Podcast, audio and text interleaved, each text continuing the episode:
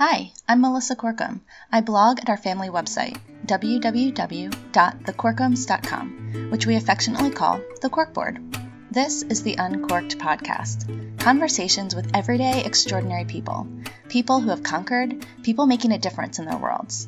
Brave and beautiful people, but people who, in the end, are just like you and me. If there's one thing I've learned over the past 10 years, it's about how much I didn't know that I didn't know, and how much I still don't know. Our experiences in adoption and loving kids who have aged out of the foster care system, living in the country but owning a coffee shop in the city, and just traveling internationally have so greatly expanded our horizons and shifted our paradigms. And hopefully, we're better humans for it. The one common theme through all of those experiences, though, was just listening to people's stories. Patti Digh once said, The shortest distance between two people is a story. So pull up a chair and an open mind and meet another one of my everyday extraordinary friends. Okay, before I jump into this week's intro, remember when Kristen Taylor shared her life hack of not matching socks back in episode 22? I wanted to thank Pals Socks for sponsoring this episode. What if all kids could start out thinking that differences were great, that it's awesome that we don't all match, and that we don't have to have all the same ideas or have to look exactly alike? These adorable mismatched socks are a great way to defeat the norm. Get it? Head to www.bit.ly slash uncorked socks 20 and use the code SAS20, all caps, to get 20% off your first order. I'm actually headed there now because our 11 year old just informed me that most of his socks have holes. So, on to episode 25. This week, I invited my husband, Patrick, who has his master's in theology, to share the mic with me. Fortunately, modern editing technology will spare you from living through the awkward that was us trying to hit our rhythm. We sat down to chat about our church journeys, misnomers about the Catholic faith, and why we're pursuing a smaller, organic church community. Thanks for those of you who asked questions via Facebook before we recorded. Also, he gets the prize for the best life hack answer ever. Here's my conversation with Patrick. Do you remember what we talked about when the first time we met? No. Seriously, not even a little bit about it? Nope. I remember that I found out you were Catholic. Was it that early? Yeah, I really think it was. And I remember not being sure what I thought about that. Actually, no, I know what I thought. I judged you. As did most people. Mostly because I had a father who grew up in the Catholic Church and didn't feel like it wasn't a bad experience, but he didn't feel like he met Jesus there. And so when he finally met Jesus, I think he felt like the Catholic Church gypped him of something that he should have known about a long time ago. And so that was the perspective of the Catholic Church I had coming into our conversation. That was typical of people in college. You know, it was a lot of uh, antagonism towards Catholics, just in general among the non Catholic but yet Christian community. Even when I went to my first non Catholic service, it was a little awkward because the entire service, I'm going to say homily, but it's not homily in uh, Protestant churches. The uh, sermon, sermon. Yeah. Um, the, the sermon was about uh, how Catholics are wrong. It had nothing to do with the, their actual doctrine, but how Catholic doctrine was wrong. It was really off-putting, I'll tell you, especially for somebody who was uh, who was trying out different things and might actually be uh, Catholic. So it was a little awkward, um, and there was a lot of antagonism among people about Catholicism and how they're wrong with all these different doctrine beliefs about Catholic doctrine and thinking what Catholics actually believe. And, you know, it, some of it is just misunderstandings. Some of it they got from people because, uh, from Catholics, because a lot of Catholics don't understand the belief system. So there was, there, there was a lot of that going on. And there was Catholic uh, group, the, what was the name of that group? The, the um, Newman Club. The Newman Club, thank you. And uh, it was very much looked down upon by intervarsity crowd. Um, and Catholics didn't like to actually let them people know that they were actually Catholic, but you know. Wait, so InterVarsity looked down on the Newman Club, you oh, feel yeah. like? Uh-huh. So what did the Newman Club think about InterVarsity? I'm not sure they even knew InterVarsity existed. Okay. those, those that did, I mean, they like it wasn't a big it, it really wasn't a thing. It was largely two distinct crowds, which was a shame. Yeah. Well, and for those of you who don't know, InterVarsity is like a parachurch organization that does college outreach, and it's largely it's largely made up of folks from the evangelical Christian population. I would say. So, what is an example of something you think that most people think Catholics believe, but is largely misunderstood? Hmm. I think there are a bunch of different things. So, uh, I'll give an example. The idea of praying to saints, right? So, um, everybody says, "Oh, why would you pray to saints? Why, you know, uh, why why not just pray to Jesus?" And uh, the question I always ask is, have you ever asked somebody to pray for you? Or have you ever prayed for somebody else? What's interesting is that we don't mind doing that um, as long as you can see and feel and touch the actual person that you're talking to.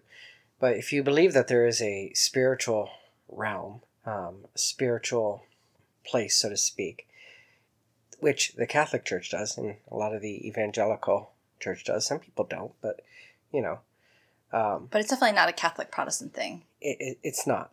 But if if you believe that that is there, the question is is what is that divide? Is and and how do you cross that divide? And is there really is talking to somebody who is on the other side of that divide, so to speak, or asking them to pray for you? Is that really? It's not really prayer. I, I just don't think people have a word for it.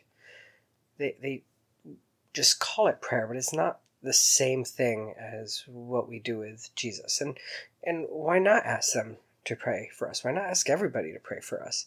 Um, those who have those who are here and those who have those who have gone.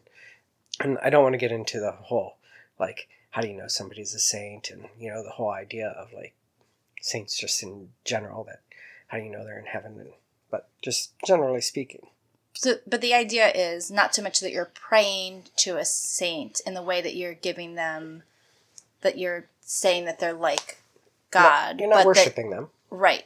But you're just asking them to pray on your behalf or and, intercede on your behalf. Correct. And, and that's the same thing with Mary. And everybody has this big thing about Mary because Mary's such a big character in the Catholic Church. I mean, even my grandmother, um, was very heavily focused on Mary. And and there is this is where, you know, people's beliefs and actions differ a little from doctrine and where people have a little bit of a misunderstanding. And I'd probably say there's a bit too much of a focus on Mary within the Catholic Church, but at the same point in time, and by the way, the Catholic Church does not worship Mary there's a difference between what they do, which is veneration, and worship. And they, they made this is where they made a very distinct line in the sand. Mary is not to be worshipped, but she is to be venerated. And, you know, I mean, she's got a special place, and really to, like, what is that? And come up with a uh, doctrine about it. And the thing is, is the evangelical Protestant church wants to, like, take every character away out of history and and pretend like nobody exists besides Jesus, and that every everything else is it, it doesn't matter. But in reality, it, it does. Uh, so, I mean, God chose Mary for a reason, and all the extra doctrine around her, it's not everybody in the Catholic Church would buy into it. Uh, there is official doctrine on it, but not nearly as important as, say, the as Christology or soteriology and those kinds of things. Now, don't get me wrong. There are differences between the Catholic Church and the Protestant Church, um, and there are differences among Protestant churches as well. Uh, it's just interesting that you know there is such a an, an antagonism towards Catholic Church because of the history, whereas there's not nearly the antagonism among Protestant churches, even though their doctrines are could be even further apart than they are with the Catholic Church. It's all Martin Luther's fault. It is. It's all Martin Luther. Calvin came into play with it too. Do you know Calvin? He wanted to have communion every Sunday, and uh, his elders said uh, said no because it was too Catholic. Know. See, the Catholic Church has been a problem for a long time. Yeah, they, they did a whole lot of bad things, and you know, they they had a bad reputation, and you can look back on the history, and a lot of bad things happened from the church, and and uh, a lot of bad actors in the church over the millennia. But I mean, it's been around for almost two thousand years. Like you're bound to have bad actors and bad time um, periods, and it's amazing that it's still around after so long. I know. Well, at the end of the day, right, we're all just people, and we're not perfect people. And being Catholic or Protestant doesn't make us more perfect or less likely to do stupid things than anybody else at the end of the day. And we spend a lot of time on this show talking about how we should focus more on our commonalities than on our differences, which I feel like the Catholic and Protestant Church hasn't done well. Well, the people of them, at least, hasn't done well, at least not in my experience, which is why I was very wary of you when I found out you were Catholic. As most people were.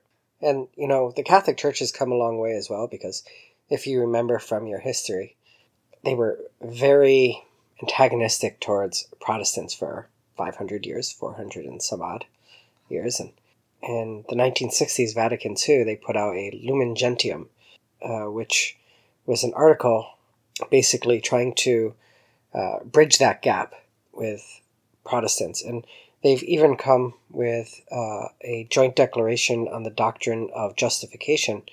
Um, wow, I can't remember. Believe I remember that. With uh, we're gonna with the it. Lutherans, we'll link it to the show notes page. Yeah. We'll find the text for yeah. people to read. And I mean, you look at St. Mary's Ecumenical Institute of Theology down um, in Baltimore, and it is a interdenominational school for uh, theology um, held at a Catholic seminary, the oldest Catholic seminary in the United States. And where does this come from? Uh, it comes from Vatican II when they tried to reach out to the Protestant denominations, and they're still going strong to this day. And uh, it's a great example of ecumenism. You're using a lot of big words today.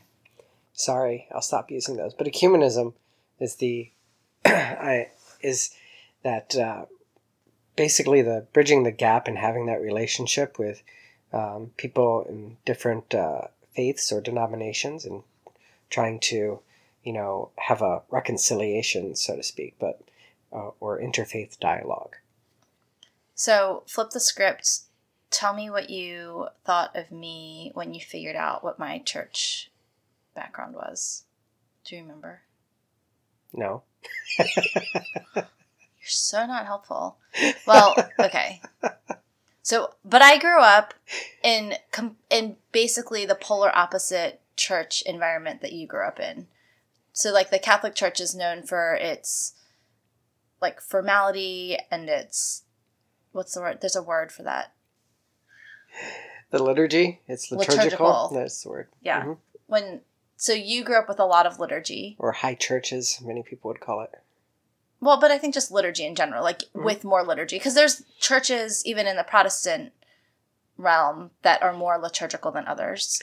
Yes, but I mean, most church services, if you're going to a building somewhere, those typical uh, churches are very liturgical, even though they don't want to be, uh, or don't claim they are. They still are. It's just they have different. less in their. It's right. less high church, or very less formal and right well, there's only like two things in the liturgy instead of like 15. Yeah. Well, no, usually three Sing, singing, sermon, sermon. singing. right. So I grew up. Oh, I forgot about announcements. I grew up in a church that was a, a college Bible study turned into a very small church. And it was as casual, probably, and organic as you could get. Uh, I didn't realize how unique that situation was growing up. But I mean, we were like one big family. We didn't really have paid staff or a paid pastor. We, d- we did have two paid pastors in a span of like maybe 20 years. There wasn't always an agenda for the service. It was like loose. Like there was kind of a plan, but everyone kind of held it loosely. Like someone could have a tongue and it would all go out the door. Like we, it was also a church that believed in all the spiritual gifts and it was a little bit more charismatic we believed that all of the spiritual gifts, including tongues and interpretation, were still present and alive. And we saw that demonstrated periodically throughout services. So it wasn't like a crazy. It looks a lot like other non-denominational churches, typical non-denominational churches, at least that I've been to. Other ones, except for the occasional tongue and interpretation. So, but basically, we came from completely different backgrounds, like as far as like two opposite sides of the spectrum. Pretty much. Um, and you know, I, I think that uh, there's a, there's a lot more room for the Holy Spirit to guide things in your your background, whereas Catholic Church there's especially during service there's very little room for the Holy Spirit to guide things. Um, it's very much written down, and you must follow this. Yeah. So you were kind of thinking that you wanted to. You weren't married to the idea of continuing to be active in a Catholic Church community when we met. Is that fair? It's fair, and I I mean there are a lot of reasons why. Part of it was the lack of having a specific community, and you know I had gone to um, a few Catholic churches, and it was like walking in and just walking out, and nobody even noticed you were there. Uh, I had grown up as a, a very involved in the church uh, as an altar boy and all those other things, and I had my little bit of a rebellion push back against uh, the church and uh, a lot of the rules uh, that it uh, that it had, and which were very strange to me, and they really didn't make sense. And it was just like, just do this because, and I don't do anything just because. Uh, True story. So some of that really didn't jive with me uh, back then. I've come a long way from since then in understanding more of the stuff, but at that point in time, it was a lot of just do because. I, I, I was kind of, I knew I needed something. The whole idea of Protestant church was really scary, and the idea of going, like doing something other than Catholic was, felt very dangerous to me. But uh, lo and behold, that's where I ended up. Well, but so so we met, got engaged, got married. Long story short, that's probably another podcast for another day. and but at the time, my dad was a youth pastor at a local Presbyterian church. And I still wasn't super comfortable with a more high church, more liturgical church service. And I was young and pretty rebellious against just the idea that church, people thought church needed to be that way. And so we were trying to start a con- quote unquote contemporary service at this church where my dad was on staff. Um, and when I say we, it was more like my dad and my family. And we kind of roped Patrick in, but it was a small gathering of people. And I think that's why you were so amenable to it because it was a very small group of people and it there was a lot of community there. It was. I was also amenable to it because um, I was getting married to you. let's just be clear. But let's be clear, like there are not very many other things in our relationship that you do just for me. I mean, like like things that you feel strongly about. Like if you have a really strong opinion about something, and if you had had a strong opinion so, about that, you would not have sacrificed it just for me. I will tell you, I was young and stupid, and I was willing to do pretty much anything for uh, for you. You're uh, not like that at all anymore. No, not so much. Um, but I, I mean, I, I, I went and I, I liked the people there, and it was it was awkward for a while, and I really tried to fit in uh, at that church, even though it was very different for me. I mean, you went on to become an elder. I did. I kind of regret that. Yeah, I wouldn't say that was like a defining part of our experience there. No, uh, that was. But it just goes to show, like we were there, we were invested, we were there we were. for years. We our... did youth ministry there for a long time, which is kind of funny. We've done youth ministry for so many years, and it's we're kind of anti youth ministry. we'll call, we'll talk about that soon. We're getting there, but we our two of our kids were born there and baptized there, and so yeah, I mean, and we were married there. Yep. So there's a big part of our family history that yep. happened. And I, I, miss the people there. It was, I mean, the people. we're still in touch with some of those people yep. there. So you are more than me. Well, I'm in touch with everyone more than you. That's true. I'm in touch with almost no one. True. So from there, we ended up at at the time was a small, still a smaller church on the grand scheme of things, maybe like 200 people on a Sunday, mm-hmm. and um, we had kind of sworn we would never do Presbyterian again, and I had never identified particularly as a Presbyterian. We were just there because that's where Dad's job was, and I would say he wouldn't necessarily identify himself as a Presbyterian. But we had a group of friends. I had a group of friends from high school who were trying to start a small group of sorts at another local church and invited us to be a part of it. By the way, you'll never hear Patrick had a group of friends, and no, that, you'll, that phrase will never come out. of It'll be like Patrick had a friend. yeah, that's right. You have you are a friend, a deep friend to few, but Yes. And okay, so we ended up at this other church because of the small group invite, and it was a tight knit group of people, and we were looking for a new church, and so we decided to go there one Sunday because we hadn't done research on church shopping at all, and we already knew some folks there because of this small group. And long story short, we ended up staying for eight years, give or take a couple months. It was a long time. Yep. And when we left, that church had more than quadrupled in size, I think. Yeah, easily. So there were a lot of reasons why we walked away, but I think it was in that church where we really started to feel the tension of big church community versus small church community. And where I started to really understand the impact that the church I had grown up in and how small and organic it was, how much I appreciated that. And I was able to start putting language and pinpointing reasons why I appreciated that. And there were things that were going on in this larger church situation where we just witnessed things kind of falling through the cracks, where there were opportunities to serve people, but because those opportunities couldn't be fit into one of the neat, tidy ministry boxes in a larger church structure, they were going unserved, where ideas had trouble growing because of red tape and bureaucracy within the church. They did, and it was it was very clear there as well that there is a there are two classes of people: the clerical class and the lay class. For those of you who don't know those that terminology, which is probably most people, um, it's the the special class who gets to do the stuff, and then the other people who just are like participants in in coming, and like or like the ruling class and the and the people, and it's a lot of paid staff, um, and they really had like what goes on, and they were the ones who um, determined all of that stuff, and everybody else kind of just like had to follow suit, um, and that's pretty typical in Christianity, I'd say. Wouldn't you think? At least in our area, like all most of the churches that we've encountered and people in the churches that we've encountered as we've kind of talked around this. So this started a dialogue years ago while we were still there. I mean, probably like maybe 5 years ago about starting to talk through some of these things and having some of these ideas evolve.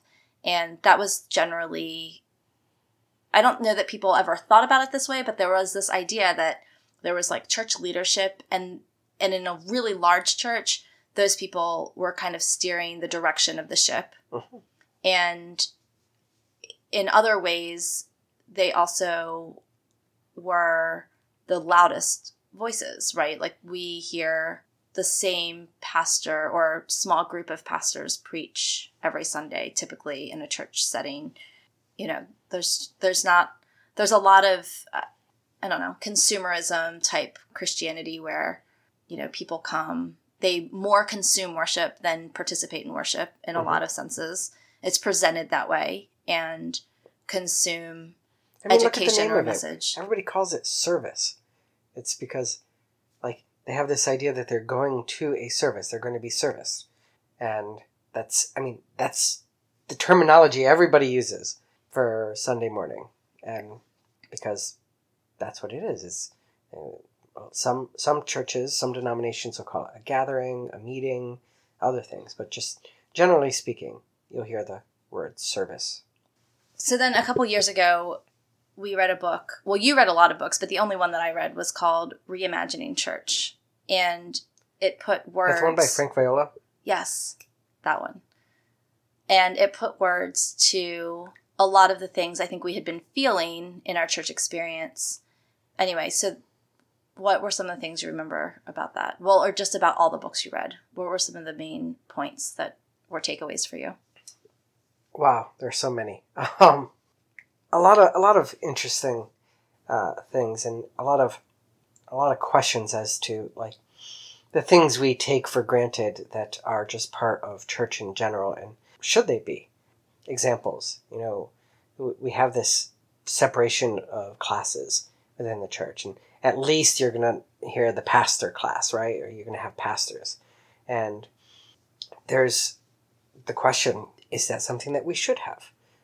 The bible doesn't talk about pastors.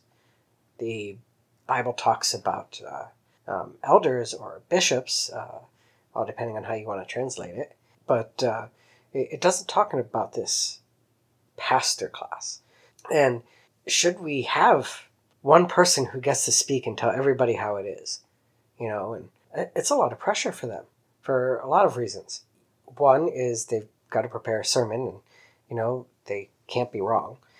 Well, everyone assumes that they're not wrong because they're the pastor class, but there's not a whole, honestly, ironically, I think one of the biggest things that people have asked me when I've talked to them about where we're headed with this conversation, which is this more organic church community, is accountability. Like, how do you have accountability if you're not under kind of this church leadership situation or a larger church body? But if you think about it, like, there's not a ton of accountability to pastors. I mean, and it all depends on which church denomination you're in because there's varying levels of, you know, church governance. But at the end of the day, you have one or two guys or women who get up in front of a fairly large body of people relative to you know the one person on the stage and preach something that most people will take as truth because it's coming from a stage.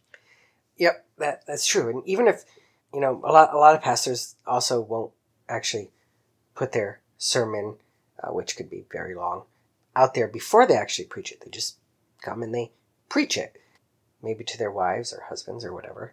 But uh, they they come and they do this, and then you have a lot of people listening to this, and their majority of them are taking it as truth, and they're taking it as like this is the way it is, regardless of whether the person is wrong or whether you know maybe later they'll realize oh they said something that they shouldn't have or really it was completely off base but it's too late by that time. You know there's or they meant it or they legitimately meant it one way but it was taken another. And there's really no there's no great feedback loop. I mean there's yeah. obviously people who will go out of their way to contact someone after a sermon is preached to give feedback. But generally speaking there's no feedback loop. Right. And then and there's no discussion. Uh, not just a feedback hey this is what you said this is what i heard. But i mean at the end of the day this should be a discussion there should be conversation that's going on back and forth and really seeking truth and challenging each other as opposed to this idea of one person gets to speak for God, so to speak. Well, because at the end of the day, we all have the Holy Spirit. We all have the same Holy Spirit. And while we have different. The same one? The same one. Oh. Even the Catholics. wow, I thought we all had different ones. Shut up. There are three, aren't there? Oh, wait, no. we all have the same Holy Spirit. Yep. We do. We all have the same Holy Spirit, and we have different giftings and teachings. Not teachings. We have different giftings towards different things, but we all have something to offer. We all have something to bring to the table. And I think it's also dangerous to go into a typical like Sunday morning service and think of that as like your education time. So a lot of people even go in thinking that that's like their teaching or learning time because even going back to like why don't we have kids in service? Like well my kid distracts me because i'm trying to listen to the message. Like i'm trying to learn something. So we even go in without our honestly without our thinking cap on like without the cap that says like you know sh- should i be taking this as truth? We don't you know we listen to it with less filter maybe than we do with other things that we're hearing in other situations. At least i know i used to do that and, there are a lot of other things about it too, right? Everybody's gonna love the sermon that uh, they agree with, right? That they like goes right down the line that uh, their political views are on, or their um, their views of how people should act. But at the same point in time as well, they're they're going in with that consumerism mentality that you talked about. They they want this is for me. This is what about what I get out of this, and I've heard that so many times I didn't get anything out of this. Uh, you know, I didn't get anything out of that sermon. The kids keep me from getting things out of this, and this is another aspect. It's not so. It shouldn't be about what we get. It should be about what we're bringing and what we're giving. You know, it's that time to worship, show God how much He's worth, which is where the word worship comes from. How much you know, showing how much somebody is worth, and it, that's what we're we're doing. It's not just a matter of time. We're bringing our gifts um, and our talents as well to to this Sunday morning thing, and we sh- it, it should be a very different uh, mindset. But that's the typical mindset that people are going in with.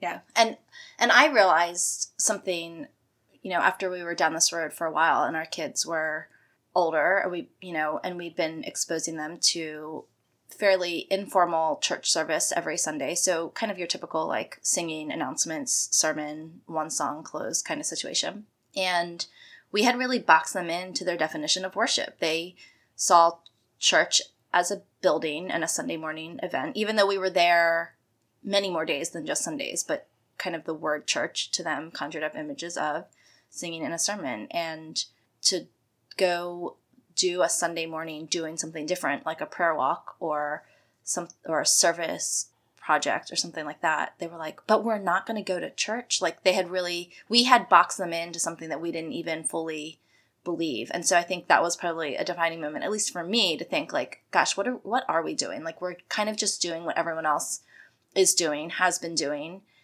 And all of a sudden the product of that was really sobering, at least to me we had had for years, you and I, uh, a different notion of what church was.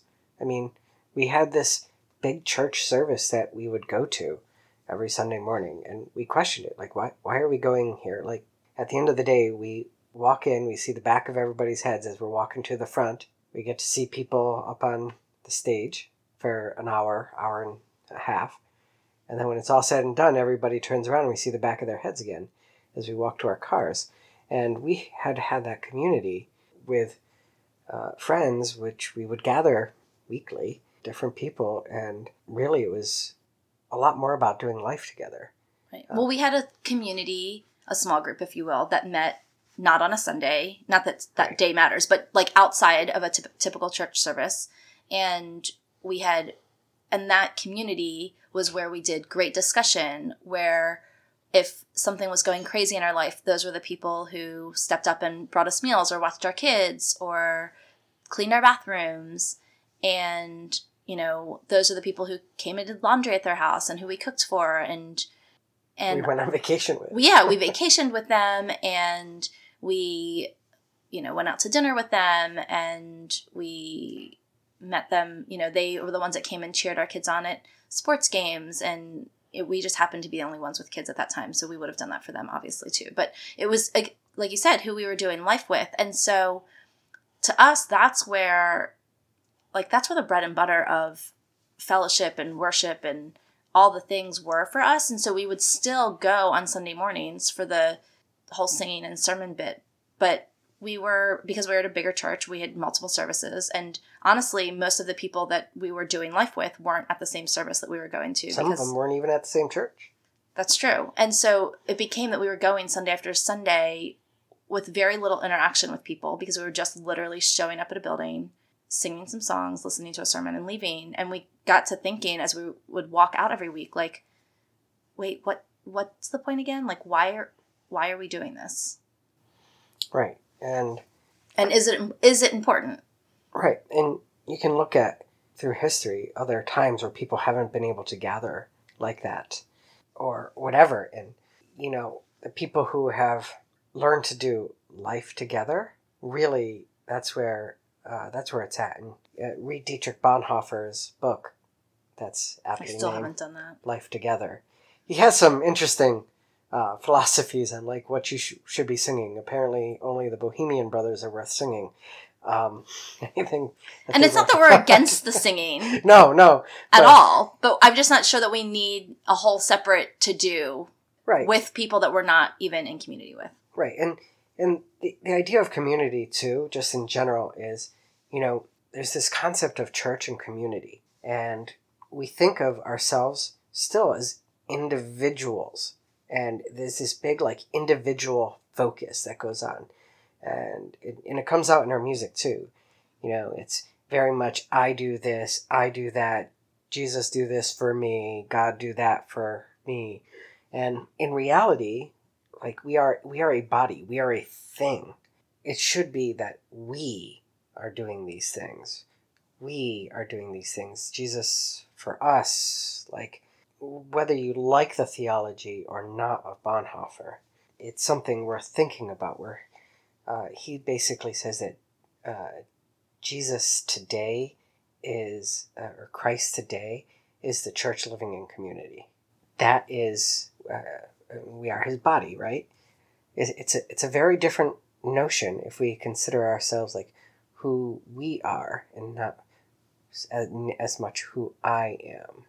Yeah. It's just a different focus. I don't think that we have to throw out the the I part, but as we gather and think of ourselves as a community as opposed to an individual. Yeah. But you can honestly have that perspective, I think, in a church of a thousand people, or you can try to. But we can. We but, don't. right. For whatever reason, ironically, those larger church gatherings tend to foster this more individualistic mm-hmm.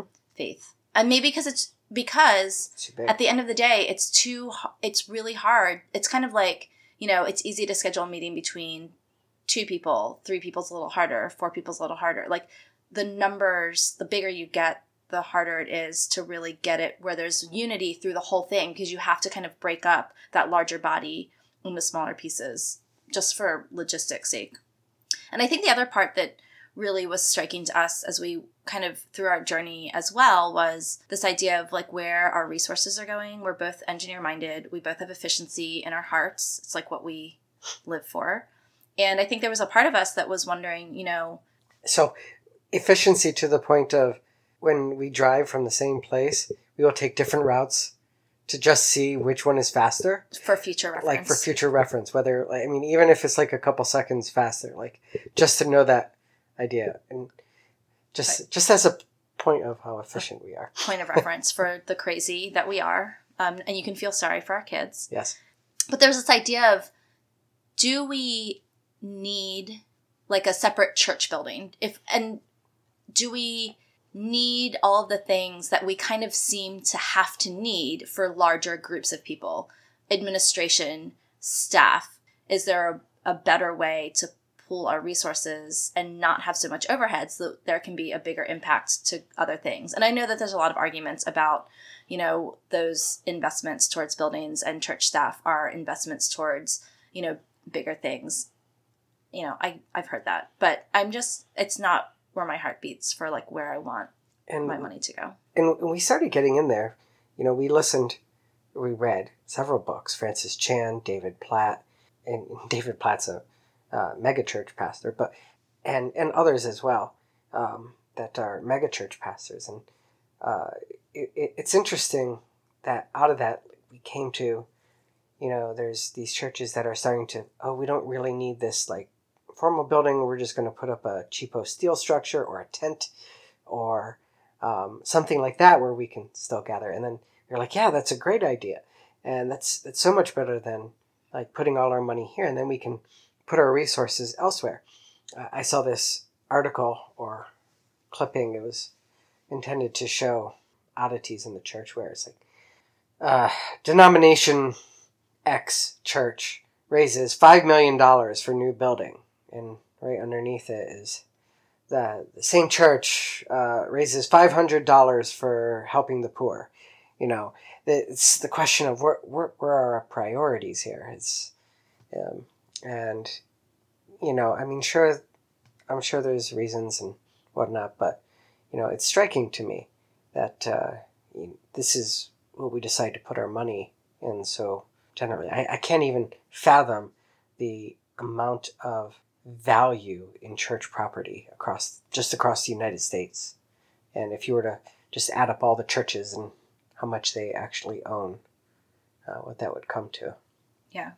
Well, and the other part of that church building situation kind of goes back to this whole idea of individuals having the power of the Holy Spirit, and we're all capable and we're all called to great things. And I think a church building almost makes us a little bit lazy. Like we get this mentality that if we can just get our children to Sunday school or if we can just get our neighbors to church, then there's people there that are like trained. Like they'll teach our kids or they'll share the gospel with our neighbors. And it's, I don't know, I feel like I want to challenge people to understand that they have the ability and that as a smaller church community, we can empower people to feel equipped to be their family's spiritual leaders and know how to have that conversation and share their faith with their neighbors without this idea that like we have to get them to a church first. Right. Now, keep in mind everybody has different gifts, right? So, this is where community comes into play. But it's not so much that, you know, um, it's like some people have the gift of teaching, right? We want those people who have that gift to be to be teaching. But it's just in general, it's a big mindset of, hey, I'm coming to the professionals, so to speak, and let them handle it because I'm just an amateur. And we don't equip people with any skills to do this stuff. And it's not that they're not necessarily gifted, they probably have these gifts. They just don't know it necessarily because they're not being challenged, they're not being they're not being helped along the way. They're it's very much that consumerism mindset. Well, I was just thinking buy-in. Like the buy-in is so much greater in a smaller group It because is. of the relational value. And again, it goes, you know, why is it so hard in a church of a thousand people to find 50 volunteers to run a nursery or a Sunday school class? Yeah. So, do you have a vision of what a smaller church body could look like? What does that? So, we talked about a lot of what we're frustrated about, but I think when I talk to people about this, like they're having trouble walking away, even mentally, from what they've always known to be church. Um, and maybe because there's no vision for what else could be. Right. I think vision is a big word here. I have a lot of ideas, and if I if I say something like vision, it makes me feel more like uh, I'm not giving myself the room to get smarter, so to speak, um, or to rethink my ideas or my vision, so to speak. Uh, so I'm, I'm going to go off on ideas here. Okay. Um, I, I know I'm a I'm a person of An, of non commitment. non-commitment. Of I mean I'm committed to you, right? Yeah, that's true. And you were committed to me long before I was committed to you. Yeah, that's true. Uh, like when I make a commitment, I'm in for it. Yeah. So, uh, but um, I like to make distinctions, You don't want to be misunderstood. draw lines. I don't want to be misunderstood. So, ideas. I see it as this idea of a group of people, families, not just because family families are uh, also that that body, so to speak, that we're, we're seen as uh, uh, it's its own little community in and of itself. Uh, but so to speak, a family of families, uh, a family of individuals, and those individuals become part of the family. Uh, those who don't have a larger family. But anyway, gathering as one set of people that we don't make distinctions based upon age either. And not to say like it's not fun to like have all the guys hang out or have like a play date where, you know, they're similar age kids, but the idea that those things are not going to define kind of typical community gatherings in the sense like where right now in a pretty typical American church you walk in and there's Sunday school age segregated Sunday school and um, except for a few churches that are you know now kind of quote unquote multi generational, the church is pretty age segregated on Sunday morning. Right, and I, I would I would venture to say that I would say that the for children the parents are responsible for the education piece of their kids. Uh, At least the primary part of it and directing it. Like they might Correct. choose to, you know, outsource something, but Right, but as in terms of like when you think of it now, like kids go here, other people go there, and then you have specific tailored teaching for for children. I, I would suggest that that kind of teaching or whatever would happen in the home. Uh, it's not to say that we don't during when we gather, we're not speaking in in a way that we can be understood by everybody and have that conver- still have a conversation. We sh- we should be reaching everybody, and some things are going to be over their head, and that's okay. And you know, I mean, I grew up going to church every Sunday morning since the day I was born. PJ and Mia did as well. Things go over their head, and it's okay. It's part of, you know, you learn awe and fascination by that as well. But anyway, so, So, community of people. community of people gathering for fellowship. Fellowship is a fancy word for saying we're hanging out. And really, that's what it is.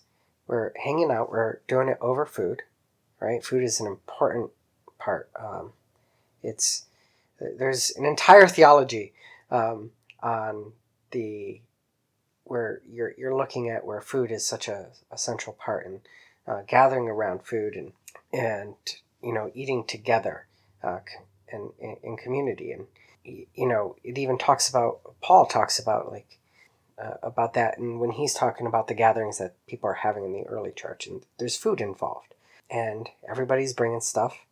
Um, those who can't they don't because well who cares? But nobody like nobody's looking down on anybody and nobody's having a high higher seat than anybody else. There's there's no particular leader so to speak. It's the the priests leading and we're a priesthood of believers.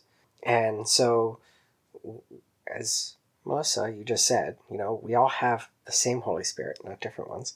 We all have the same holy spirit and we leave room for that. And and there's sure there's singing if people have something they want to sing.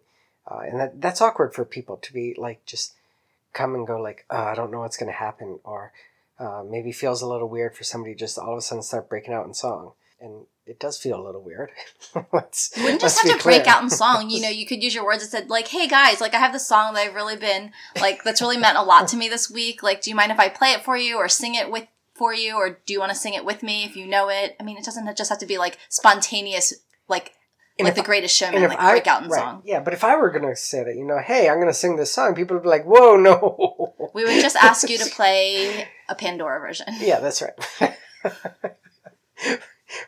but it's not it's not um so i asked on facebook for what people thought about this whole situation and what they wanted to ask us and someone brought up like oh it's like home church but every time i use that word with people it's kind of like home school if you're not if you haven't had an experience outside the, the box with that thing like schooling you imagine what school was for you but happening at home and so what people have often thought of when I've talked about microchurch is what happens at church, but in a smaller setting in someone's living room. And that's not what we're necessarily getting at. right.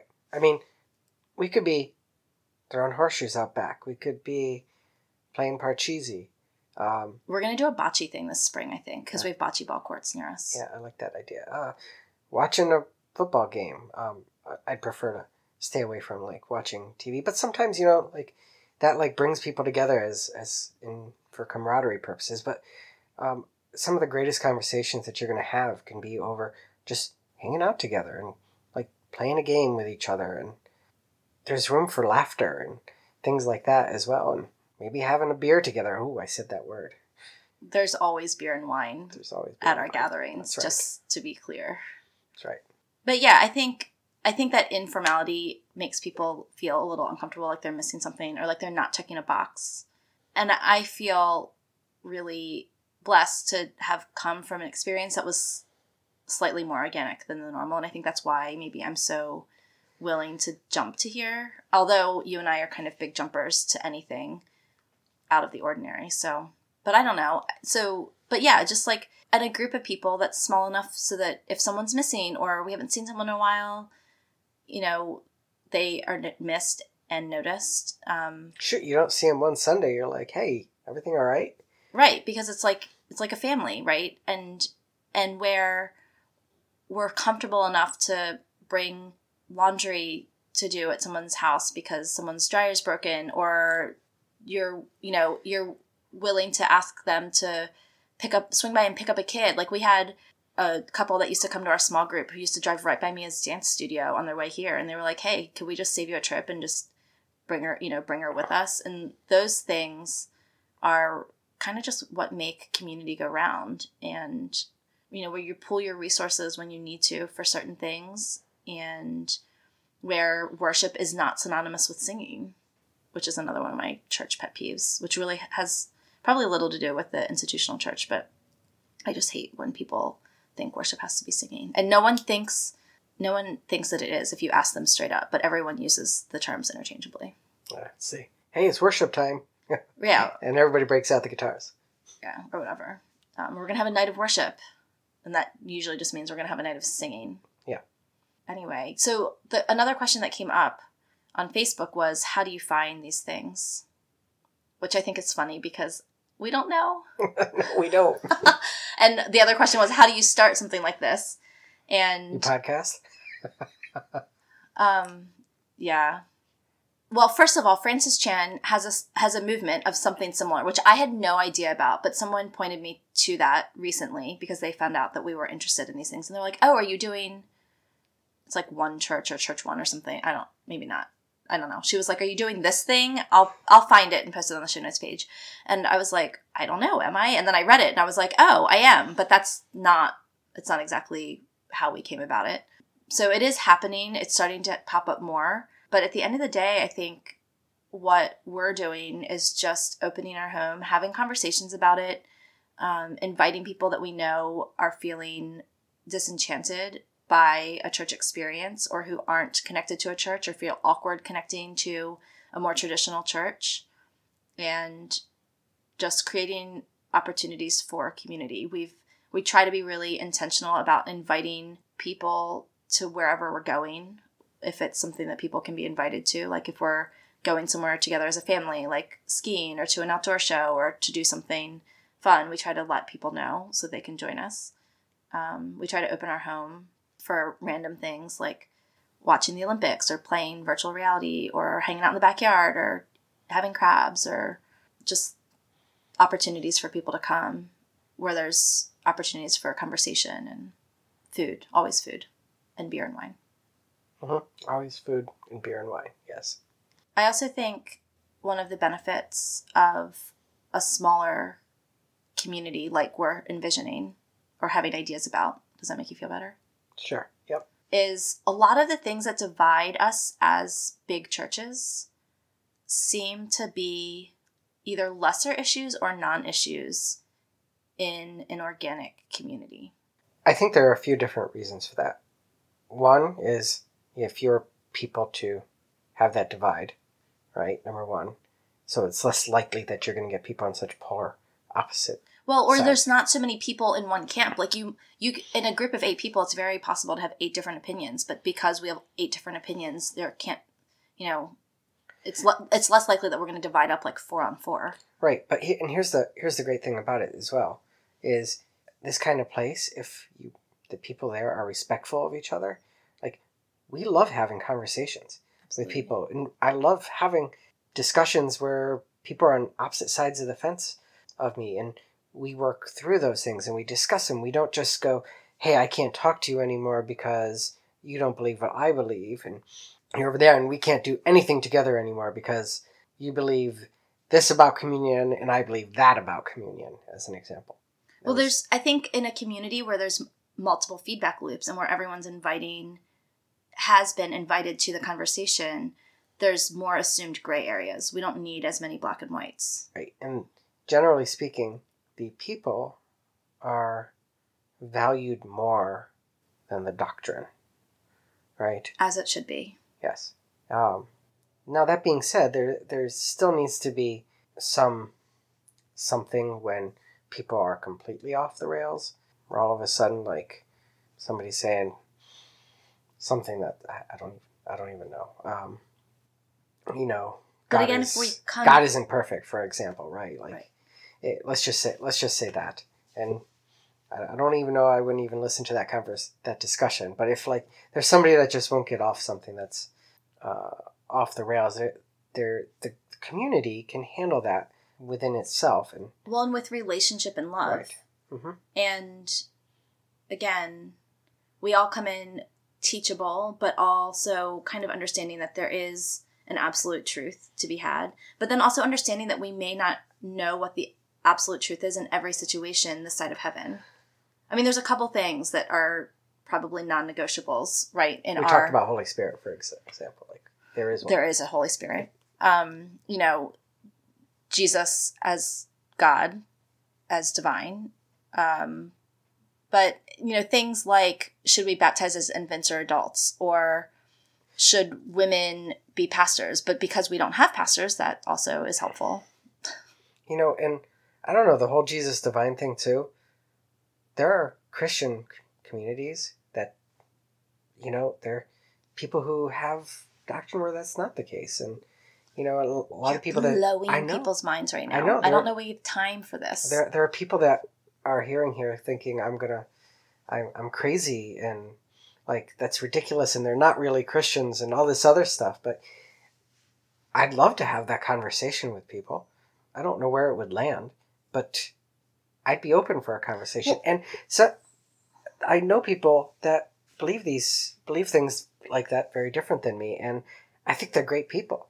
And I'd love to have them as part of my community. Well, here's the thing. At the end of the day, it's not our job to convince anybody of anything, right? It's our job to seek truth, to cul- cultivate a relationship with God. And if we can love other people and share with them what we are thinking and what we're learning, you know, there is a truth somewhere there out there and we're all going to be held accountable for it. But at the end of the day, it's not our job to it might be our job to try to point people there to what we have best figured out for us is the absolute truth. But we can't make our relationships revolve around whether or not we've convinced someone to believe all the same things that we have. And so I think that's the thing is, you know, people say, but how do you figure out where to land? I'm not sure that that's the end game. Like, I'm not sure that that's a success. That's one of the measurements of success in the situation. And I think to just be humble enough to recognize we all have things to learn and some of the opinions that I had that were hills to die on 10 years ago, I'm not dying on anymore. And so, in some of those, I may have even been convinced complete opposite things on. So, yeah, I think that's important to know too. That again, at the end of the day, we can still be in relationship with people who believe something different than us. And we can all, like iron sharpens iron, we can all be just have teachable spirits and just keep going at it. I don't know. Does that feel too? I mean, it's what we have to. It's what we have to be. I mean, are we so arrogant to believe we're right and everybody else is is wrong? And you know, Sometimes. no comment. But I mean, I mean, let's be honest. We could be wrong about this whole organic church thing. Maybe God wants us all in buildings and pews. we It's possible. we could be. I don't think so, but you know, we we could be, and I'm open for that conversation if somebody wants to convince me.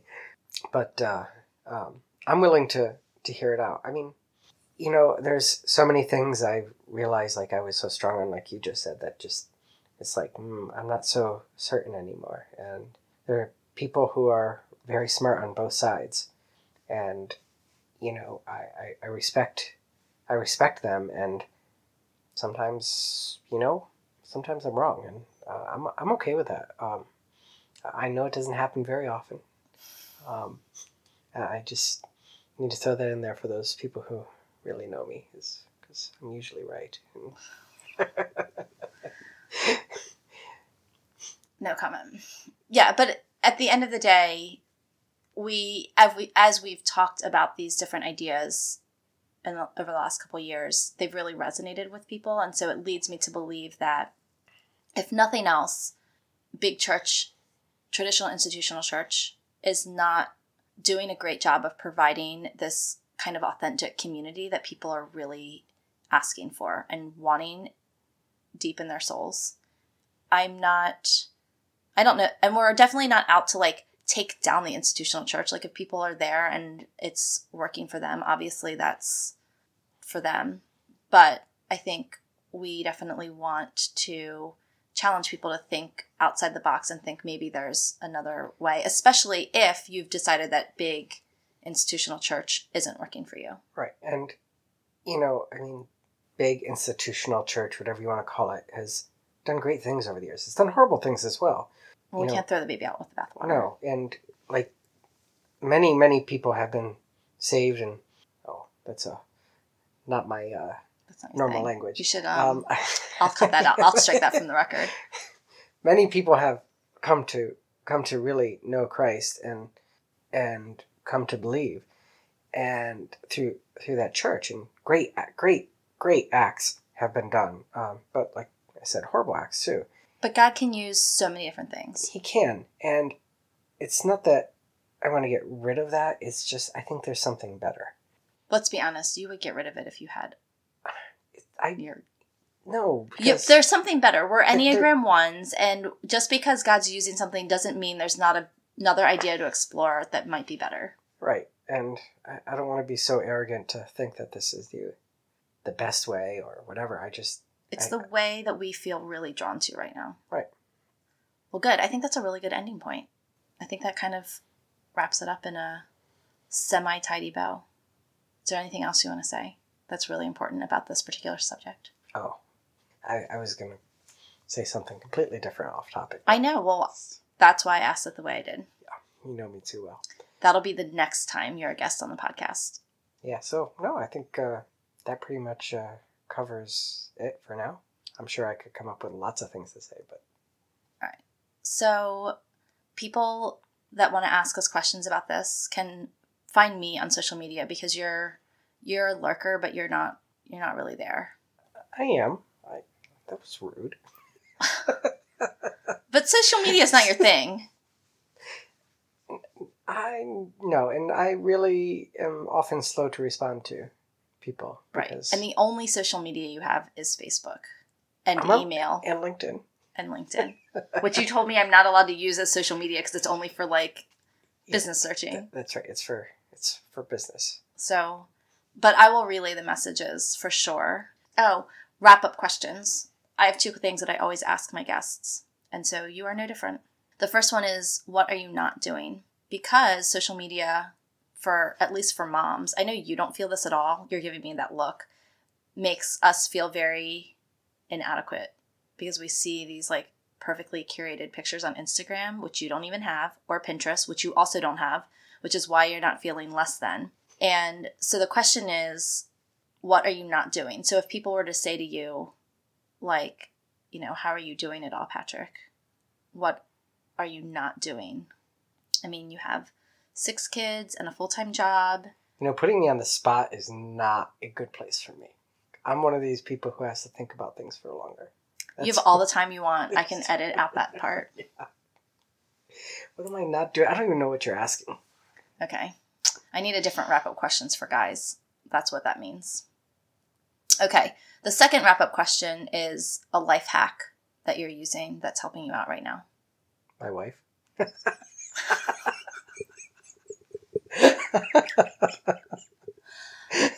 Um, you might get some points for that answer. Is that all you want to contribute? I'll let that lie if that's what you want. Yeah, I can't think of anything else. I mean, it's the best life hack I have. Aw, that's really sweet. And really awful all at the same time. I don't know whether to be like wooed or resentful. I don't know. I can't do it all. Like, we share the load. Bullcrap. Ouch! Oh, wait. Sorry, I didn't really mean for that to happen. I don't even know what that means. We do. We share the lid. Sorry, whenever you say that, I just think about the laundry and the dishes and the cooking. Wow. Ouch. Love you. Uh-huh. You do make all the money, though. I do.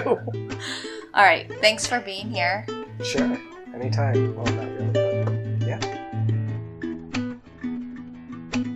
Okay, so seriously, I'm honored to be his life hack. It really does make me feel appreciated. And I know that when I'm buried in dirty dishes and laundry, that he's really not the one putting pressure on me to do it all. I actually create the standards, especially around the house, that I feel like I'm not living up to. And he does faithfully get up out of bed every day to go provide for our family. And he's been doing a great job, and he's been doing it at jobs that are really not his passion, because those are the jobs that are the best at providing financially for a family. I can take that for granted easily, and I really shouldn't. So, what has your church journey been? Did what we say resonate with you? Maybe you disagree completely. Either way, we'd love to hear from you. I'm on Facebook, Instagram, and Twitter at MA Corkum. If you post about the show, use the hashtag the Uncorked Podcast so we can join in on the conversation. The books we mentioned, plus the text for the joint doctrine on justification and the link for the PALS socks and the coupon code, will be linked on the show notes page at www.thecorkums.com. If you enjoyed the conversation, let iTunes know with a five star rating. That will let them know to get the word out to more folks. Thanks so much for listening. We're so glad you joined us.